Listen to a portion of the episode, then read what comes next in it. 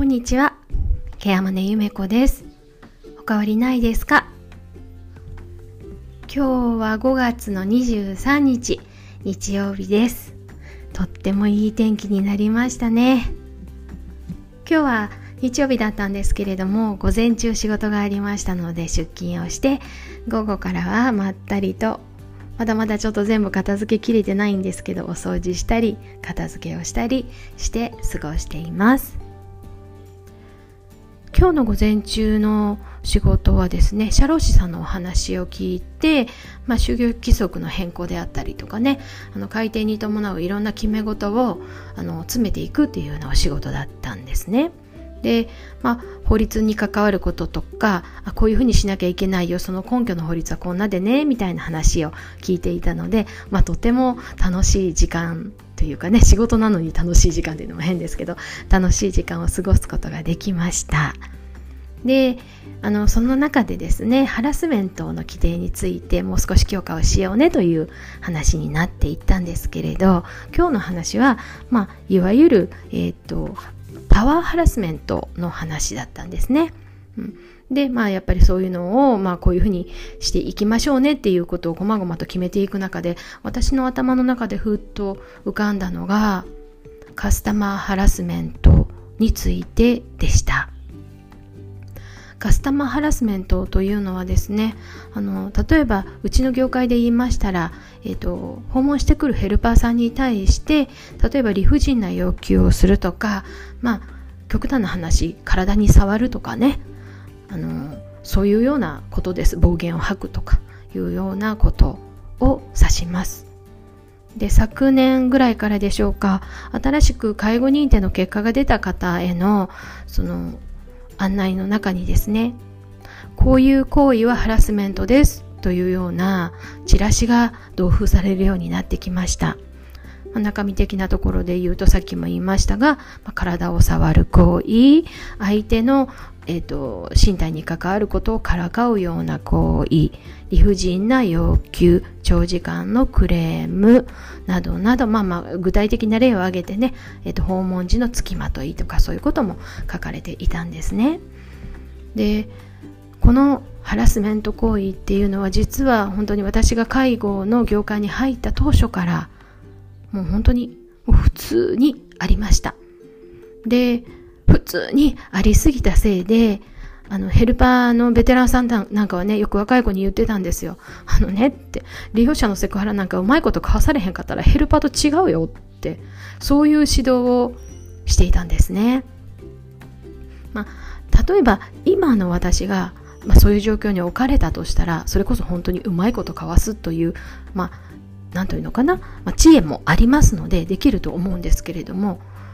残念ながら例えば学校卒業してすぐにあの介護の現場に入った20代の子たちにそれができるかっていうのも絶対できないですよね。これって年齢に関わりなくです。えっと、関わりなく、やはり嫌なことをされるという行為に対してどういうふうに対応していけるかっていうのはやっぱ人によって違うんですよね。あるあの若い女の子はですね利用者さんの暴言が本当に心に響いてしまって介護職を辞めなければいけなくなった子もいますで、えっと、セクシャルハラスメントで入浴介助中にあの太ももとか足を触られたことが原因でサービスの現場に入れなくなったヘルパーもいますそういうことが、まあ、本当に普通にというか行われてきたんですよね。でもちろんそういう時はこちらも注意をしたりするんですけれどやはりなんだろう利用者さんっていう遠慮なのか高齢者だからあるいは障害を持っているからっていうことでダメなことはダメって言えなかったような気がします。今は違います。あのそういう事例が本当に些細なことであってももしあの耳に入ってくるというか私のところまで入ってきた時にはもうあもうじゃあサービス中止しますってはっきりと言い切っています。これはなぜかっていうとヘルパーを守るためそして利用者さんを守るためです。ヘルパーを守るためっていうのはこの1人のヘルパーが仕事を続けられなくなったらそのヘルパーが担当しているあるいはこれから担当するであるするであろう何十人の利用者さんの不利益になるんですよね。なのであのたとえまあヘルパーさんの事業所が変わったとしてもやっぱり介護職員とか介護のスキルのある専門家が現場に出れなくなるっていうのは損失なので、まあ、どういう状況であったとしてもヘルパーさんを守るというのが私たち調整する人間の役目だと思っています。そしてあの利用者さんへの愛情も私たちはあります。調整する立場の人間として利用者さんと契約し利用者さんの生活を、まあ、よりその人らしく安心して暮らしていけるように配置する人間ですからやっぱり安心して安楽でいてほしいって思うんですよね。そういう思いで配置したサービスが実は利用者さんを犯罪者にしてしまうようなことは絶対に避けなければいけない。これも私たちケアマネージャーの役目だと思っています。なので、利用者さんがやっちゃいけないことをやった時にはダメです。中止しますとはっきり断ります。それはヘルパーを守るだけではなく利用者さんを守るという強い意志を持ってやっているんですね。